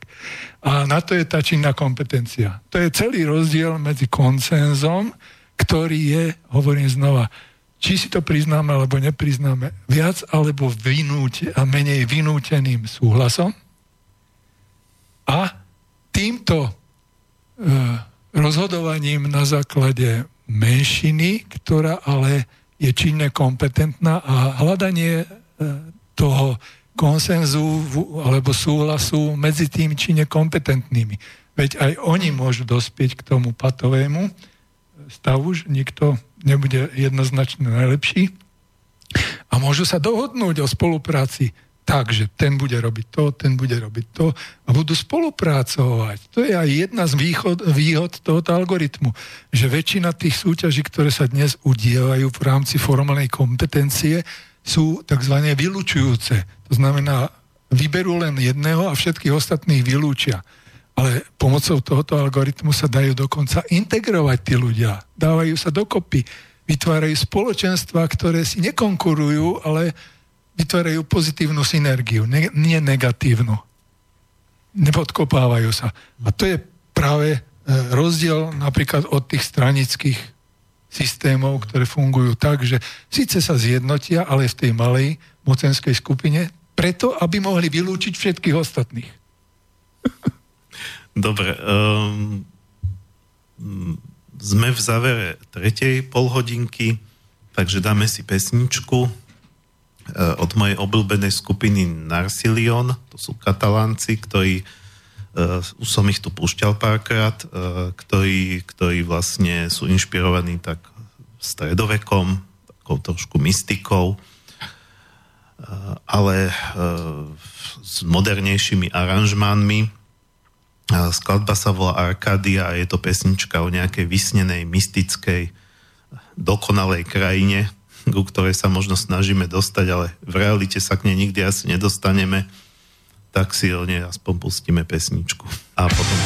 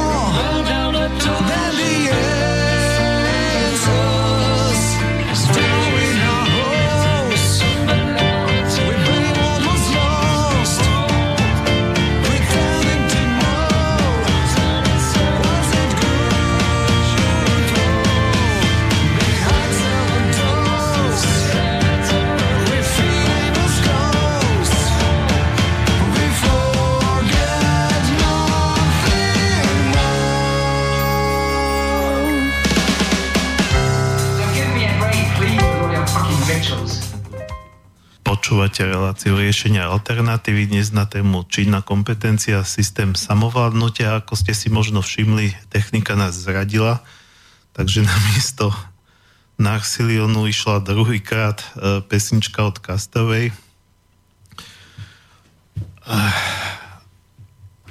No, takže sa ospravedlňujeme. A sme v záverečnej časti, ale stále na jej začiatku. Máme pred sebou vlastne necelú polhodinku, ale stále je možnosť e, sa niečo spýtať alebo poznamenať k tejto téme, buď telefonicky na 0950 724963 alebo e-mailom na studiozavinač slobodný vysielač SK a máme otázku na maili, teda jednu máme, hej? Nie, medzi tým došla aj druhá, takže... Takže môžeme vlastne poporať. Jeden prišiel dlhší mail. Prosím, mohli by ste prečítať tento text a môžete ma aj menovať. Dúfam, že to urobíte. Vopred ďakujem. Slávka Šináliová. Veľmi si vážim postoj, prácu Jana Kuciaka a jemu podobným. Úprimne im za to ďakujem a prosím, aby vydržali, pokračovali. Len tak sa môže zmeniť systém, kde sa k moci, k riadiacím funkciám dostávajú osoby, nie podľa svojich schopností a charakteru, ale zákulisnými hrami, na ktoré im naletia lahostajní, pohodlní, nechce sa mi ani viac rozmýšľať. Treba zmeniť systém riadenia spoločnosti a to už na začiatku zmeniť spôsob výberu ľudí na riadiace miesta. Musí byť transparentný. Je taký spôsob, poznám sa, snažím maximálne v rámci svojich možností, aby sa o ňom ľudia dolu v úvodzovkách dozvedeli, pretože ho určite budú chcieť. Pre tých hore v úvodzovkách terajších je hrozbou, takže nejavia žiaden záujem ani len o jeho zvierenenie, nie je to ešte použitie, pričom netreba pre jeho realizáciu ani peniaze, ale ani iné zákony. Je použiteľný prakticky hneď. Je tu nejaké ďalšie, ďalšie sú tu riadky. No ak je to veľmi dlhé, tak bohužiaľ nemáme čas to celé čítať. Je tu, len tak vyberiem z toho, že autor z transparentného spôsobu výberu najlepších riešení a riešiteľov, respektíve ľudí pre riadiace miesta oslovil napríklad v Banskej Bystrici Jana Luntera a v kopii mailu 19 vedúcich odborov Bansko-Bystrického samozprávneho kraja. Je tu ten mail rozpísaný, ako ho posielali Nestačí sa zbaviť Kotlebu, Kaliňáka, čo sa stalo, Gašpara, čo mnohí chcú. Je nutné vedieť, ako vybrať človeka vhodného ich stoličky. To som vravela, písala a keď učitelia protestovali, nechceli Čaploviča, vtedajšieho ministra školstva, keď vieme, ako sa to potom dostalo, ako to bolo so školstvom, ako to robil, ako to je teraz. Čo tu je ešte k tomu? Kto má záujem o ten transparentný spôsob, mal by ma kontaktovať, rada odpoviem, stretnem sa osobne, mm, treba konať, nie čakať. Ešte je tu čo napísané, že... Čiže priamo k podstate toho transparentného spôsobu tam nie je nič? Že, že na čom je to založené? No ale hovorí o mojom algoritme. Ja poznám túto pani. Pre mňa je to známa. Čiže ona keď hovorí o systéme, ktorý, o ktorom sa nevie, tak to myslí práve ten systém, o, o ktorom to my celý čas rozprávame. Ja som... Ešte tu ma napísala, že kontaktovala záslušné Slovensko, trend a po urgenciách sa jej nikto doposiaľ neozval odtiaľ. Takže... Nič čo diviť, pretože to sú všetko formálne kompetencie manipulované z zahraničia dokonca, nie to ešte z našich zákulisných e, demokratických e, pozícií. Takže ja som to poslal tomu novému Bansko-Bystrickému e, samozprávnemu e, posla, teda predsedovi a je tam jednoznačný nezáujem o takéto veci vo všetkých formálnych kompetenciách. Od najnižších po najvyššie. Hovoril som, že som sa stretol s mnohými a podarilo sa mi niekoľko aj realizovať. Takže mohli by sme na tie realizácie, no, alebo ešte jednu Ešte, ešte tam bola jedna otázka. otázka. Áno, od posluchačky Zuzany. Dobrý deň, výborná a dôležitá relácia súčasnej doby. Chcela by som sa spýtať, aký má názor dnešný host na referendum. ktorému sa dáva priestor v mnohých reláciách. Ďakujem za odpoveď. No, referendum to je v podstate jedna forma takého priamej demokracie, takzvanej, čiže priamej pseudodemokracie, pretože zase tam ide o ten vynútený súhlas alebo nesúhlas s nejakou otázkou, ktorú si vopred politici určia a povedia aj, že podmienky sú také, že musí sa zúčastniť najmenej 50 alebo u nás teda 50 alebo možno menej, viacej percent. A to všetko vlastne vedie iba k tomu, aby výsledky týchto verejných hlasovaní mohli byť e, akokoľvek zmanipulovateľné. Či už nepoužité vôbec, alebo použité s výhradami, so svojimi doplnkami a úpravami, tak ako to vyhovuje existujúcej moci. Čiže všetky tieto pseudodemokracie, tých je množstvo, priama, nepriama, hentaká, onaká, e, sú klamom teba a seba, pretože v skutočnosti demokracia ako princíp riadenia spoločenstva nie je efektívny. Nie je efektívny ani pre tých, ktorí tú väčšinu chcú klamať a nie je efektívny ani pre tých, ktorí nechcú klamať, ktorí chcú riešiť problémy. Jednoducho, riešenie problémov nie je otázka väčšiny medzi tými, ktorí tomu nerozumejú, ale len medzi tými, ktorí tomu rozumejú, ktorí sú činne kompetentní. A to je podstata toho môjho algoritmu. Mm. Ono, ono nakoniec Mm, aj keď e, u nás politici ako mm, hovoria, že nemali by sme v rámci referenda znižovať to kvorum, lebo potom by niekto mohol zmanipulovať nejakú menšinu, e, ale pre mňa je zaujímavé to, že vlastne e, potom prečo nie sú kvora aj pri iných voľbách, ale, ale, ale tá, táto otázka, vlastne, ktorú tu aj my celý čas riešime, že teda ľudia, keď sa v tom nevyznajú, tak by o tom nemali hlasovať, čo vy hovoríte na, tak, na taký názor, ktorý by eh, bol ako keby, nebolo by to ani celkom to, čo je teraz, ani celkom to, čo navrhujete vy, eh, ale viem, že niektorí ľudia toto navrhujú, že treba pred tým referendum by mala prebehnúť skutočne plnohodnotná a seriózna odborná diskusia, možno aj teda na princípe toho, čo vy hovoríte, že tí kompetentní nech teda verejne diskutujú, ale rozhodovať by potom mal ľud. No a tam stojí moja otázka. A prečo ten ľud, keď každý z toho ľudu v mojom algoritme sa môže stať činne kompetentným, keď predloží riešenia. Prečo ten ľud? To je zase len taká brzda a taký mechanizmus, ktorý znemožní vlastne rozhodovať činne kompetentne. Pretože znova opakujem, o väčšine problémov väčšina skoro nič nevie.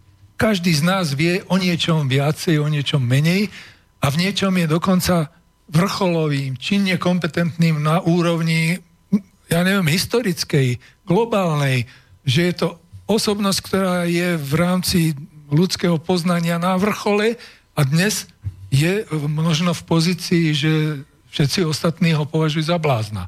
Lebo tak to je v dejinách. Rozumiete? Kto prichádzal s novými vecami, riešeniami, skutočnými objavmi a inováciami, je v prvej etape považovaný za blázna, ktorého treba odstrániť, zlikvidovať alebo negovať, ne, nebrať do úvahy.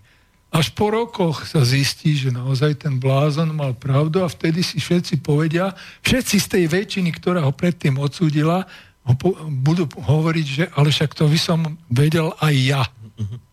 Že to by som dokázal aj ja. A takto začína potom tá, tá, ten prevrat k tej vôdzovkách revolúcii, ktorá už je ale dávno premenená na devolúciu alebo involúciu alebo disvolúciu, čiže vlastne e, žiadny pokrok, ale úpadok. Dobre. E, máme ďalšiu otázku? Áno, došiel ďalší mail do štúdovej pošty. Zdravím vás všetkých. Bola by možná tiež forma protestu pustenie slovenskej hymny v určitý deň a v určitý čas – aby sme všetci naraz mohli vyjadriť svoj nesúhlas so situáciou na Slovensku. So ženou a synom sme sa presťahovali do Nemecka a aj my by sme sa chceli zúčastniť nejakou formou protestu a uverejniť počet počúvajúcich.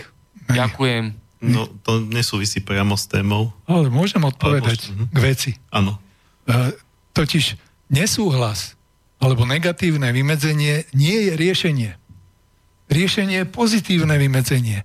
Ako náhle vy môžete ho vyjadriť aj tým, že nebudete jesť, aj tým, že nebudete dýchať, alebo čokoľvek, tým, že sa zastrelíte, môžete to hoci ako vyjadriť. Nič to nezmení na skutočnosti, ktorú treba zmeniť. Rozumiete? Čo zmenil vražda x novinárov, nie Kuciaka a ďalších. X novinárov. A mnoho a mnoho tisíc nenovinárov. Čo zmenila? Zmenili sa e, globálne postoje k tomu, ako budovať e, svet človeka, ako budovať svet mieru. Nie, naopak. Čím viacej tu bojuje formálna kompetencia za mier, tým viacej je tu vojny. Čím viacej bojujeme za slobodu a demokraciu, tým viacej je tu neslobody a pseudo-antidemokracie. Totalitarizmu. Čím viacej bodujeme, e, bojujeme za kvalitné životné prostredie, tým horšie je to životné prostredie, pretože to robíme formálne kompetentne. A formálna kompetencia nie je e, kompetentná riešiť, čiže odmietať riešenia alebo odmietať čokoľvek e, je negatívne vymedzenie, ktoré je nutné, ale nepostačujúce. My musíme prežiť, aby sme mohli riešiť problémy. Nie sa nehať e, odstrániť, vylúčiť umlčať, uh, ako Gandhi napríklad. Však on tiež hľadoval preto, aby odišli kolonizátori Veľkej Británie z Indie. A čoho sa dopracoval? No dnes je India rozdelená, dnes je plná protikladov a sektársky svet pokračuje ďalej. Dobre, máme ešte nejakých 10 minút čistého rozprávania. Um, vy ste to vlastne už aj spomenuli uh, v rámci tejto relácie, že uh, pochopiteľne nemôžeme v tejto chvíli myslieť na to, že niečo takéto presadíme celoštátne, pretože, na to, pretože tí, ktorí majú v rukách tú moc, aktuálne to odmietajú, ale teda, že dá sa, dá sa, dá sa, dá sa teda uh, skúšať to v nejakých menších skupinách, Eh, vy vlastne máte, ste mi aj hovorili, že máte nejaké konkrétne skúsenosti, keď ste sa to pokúsili presadiť. Ako to vlastne dopadlo? No, ako som vravel, v tom tej Dunajskej strede v galérii sa to celkom vydarilo. Bolo tam verejnosť, boli tam zastupcovia nadriedeného orgánu, bol tam bývalý vlastník, súkromník, ktorý venoval de facto tú galériu mestu, obci a boli tam súťažiaci, ktorí prišli aj z Čiech, aj zo Slovenska. Myslím, že traja, ak sa nemýlim, už nebudem menovať, to je nedôležité. Ale verejne sa, oni sami traja, za mojej asistencie, samozrejme, ja som to riadil ako manažer, eh, rozhodli, že jeden z nich je víťaz. A potom neboli problémy. Ten, ktorý zvíťazil, ten fungoval ako riaditeľ galérie, ja neviem dokedy a koľko rokov a jak to potom pokračovalo, ale zrejme už ďalší algoritmus e, nebol aplikovaný v ďalšom pokračovaní, pretože ma neprizvali. Dobre, čiže e, keby sme e, mali dospieť k nejakému záveru, k nejakej pointe, tak ľudia, ktorí toto počúvajú a nejakým spôsobom ich to inšpirovalo, tak čo môžu v zásade robiť? Poobzerať sa okolo seba, že kde, pokiaľ by tento systém zaujímal, že kde by sa to dalo aplikovať?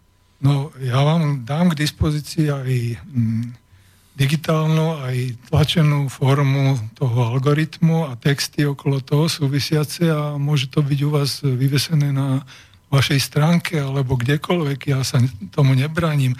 Dokonca pokiaľ som ešte ako tak schopný fyzicky, tak e, som ochotný pomôcť ako manažer zorganizovať to. Pod môjim vedením metodickým by sa mohli rozhodovať o takýchto veciach všetci tí, ktorí tvrdia, že im, ich prvoradým záujem je záchrana Slovenska, zmena toho parazitického a ja neviem, neludského a, a vykoristovateľského a ja neviem, akého systému na skutočne ľudský e, systém sociálnej e, samozprávy. A potom by sa ani vaši kolegovia z tlače nemuseli venovať eh, odhalovaniu všelijakých falošných a vymyslených správ, pretože všetci by vedeli, že demokracia neexistuje, že demokracia v princípe ani existovať nemôže a že sloboda nie je svojvôľa, ale je to jednota práva povinností, o ktorých nemôže rozhodnúť nikto iný, len činne kompetentný a tak ďalej a tak ďalej. Čiže mnoho vecí z toho vyplýva, ktoré záležia len na vás. Ja som urobil už svoje, ja som to odovzdal Eh, svojho času, keď som to vymyslel ešte ako študent, tak som s tým chodil aj po ministerstvách bývalých, ministerstve stavebníctva a všetkých možných. A všade to odpinkali tí existujúci úradníci, ministri na eh, podriadených, takže pomaličky by podľa toho chceli vyberať, hádam, šoférov alebo upratovačky, ale nie seba. Uh-huh. Uh vy nemáte nejakú webovú stránku, kde sú tieto veci zverejnené? Ani nechcem, pretože by som nestíhala reagovať na všetky pripomienky, ale keď chce niekto realizovať niečo pomocou tohoto algoritmu, hovorím som k dispozícii a môžem cez vašu stránku aj uverejniť kontakty, aj celý text a všetko, čo treba. Uh, povedali by ste treba teraz e, vašu mailovú adresu, že keby vás niekto chcel kontaktovať? Áno, ale s tou výhradou, že naozaj e, viac ako jeden, dva e-maily denne nevybudím. No ja si zase nemyslím, že toto má takú mega počúvanosť, toto rádio, že teraz budete zavalení mailami, ale e, pokiaľ, e, ja takisto tu často hovorím svoju adresu, že keď ľudia chcú nejako reagovať e, po relácii a príde mi v rámci tejto relácie, tak jeden, dva maily nie že denne, ale za mesiac zhruba.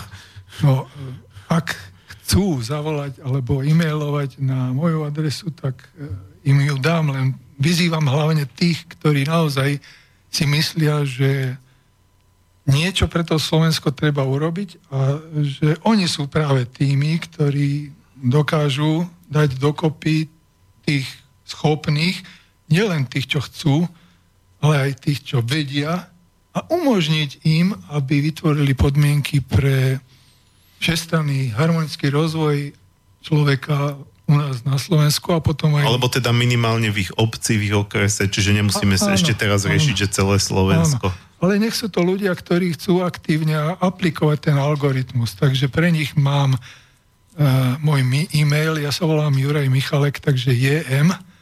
Potom je tam číslo mojho mobilu 0908 777 822 ešte raz 0908 777 822 zavína gmail.com to je všeobecne známe. Takže na tejto adrese s tým, že naozaj ja radšej chodím do prírody, aby som zabudol na to, aký je tento svet, nie aby som si každoden, sa každodenne utvrdzoval v tom, že nepotrebujeme tretiu svetovú vojnu, lebo aj bez tej sa zničíme. tak tretia svetová by to urychlila. Tá už začala, to je to. Že tá už trvá 20, 15, 20 rokov a ľudia si to ani nevšimli. Ale hovorím znova, ona nemusí prepuknúť do toho apokalyptického všezničenia a aj tak, aj bez nej. My týmto spôsobom, akým fungujeme na tejto zemi, sami seba zničíme ako druh. A preto ja hovorím, že homo sapiens tiež neexistuje. Ono v podstate dnes náš druh funguje na princípe homo stupidus.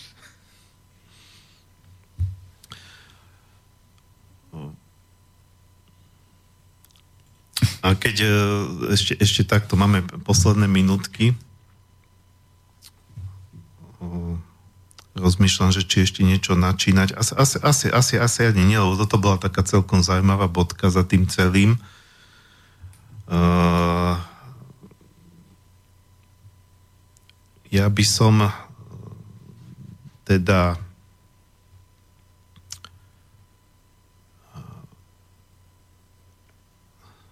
povedal, čo bude na budúce.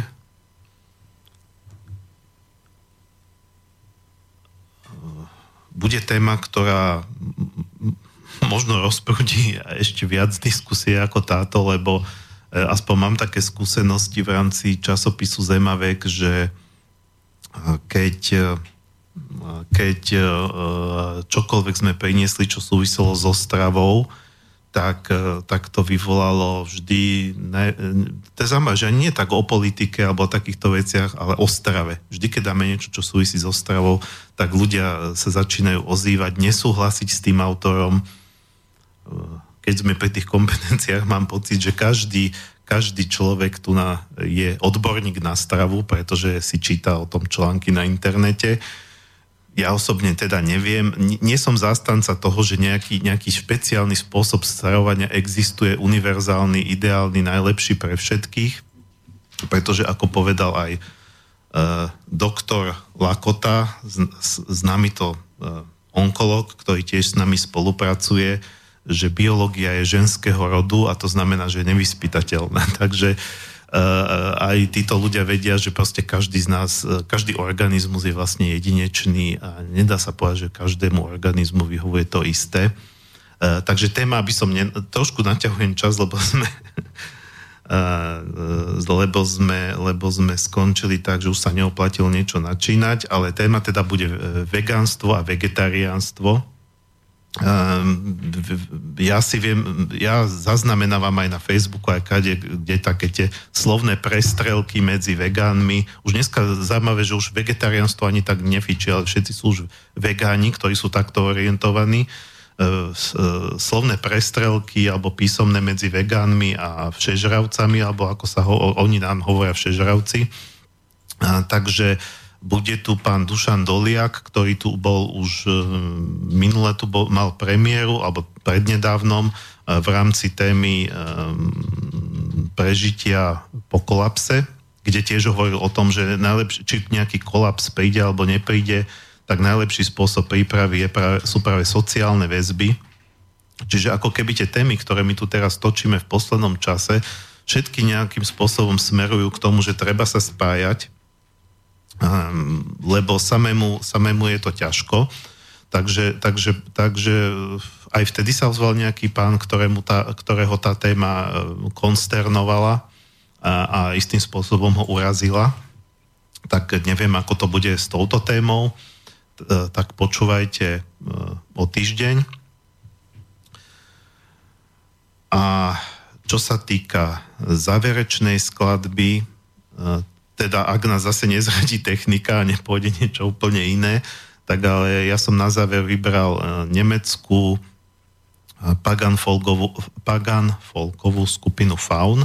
Pagan folk to je vlastne e, žáner, ktorý je inšpirovaný ešte takým neopohanstvom, prírodou, prírodným duchovnom a tak ďalej. Toto je nemecká skupina Faun, skladba sa volá Zeitgeist alebo Duch času a je to pieseň vlastne o tom, že ako nejaký starý čas e, končí a treba sa s tým zmieriť alebo zvyknúť si na to, že príde nejaký nový čas. Takže ja sa s vami týmto lúčim, prajem krásny víkend a Zamýšľajte sa nad tým, čo som povedal. Áno, lúči sa s vami aj pán Michalek. Pekný víkend, takisto aj krásny piatok.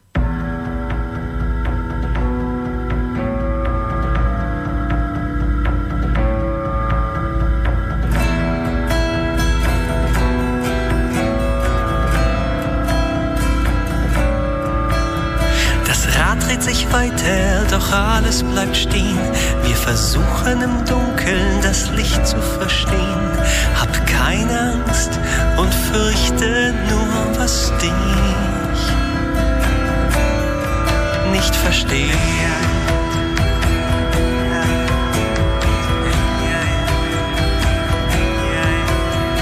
Das Rad dreht sich weiter, doch alles bleibt stehen. Wir schließen die Augen, als wenn wir nicht sehen. Die alte Welt versinkt in einem Meer aus Ideen.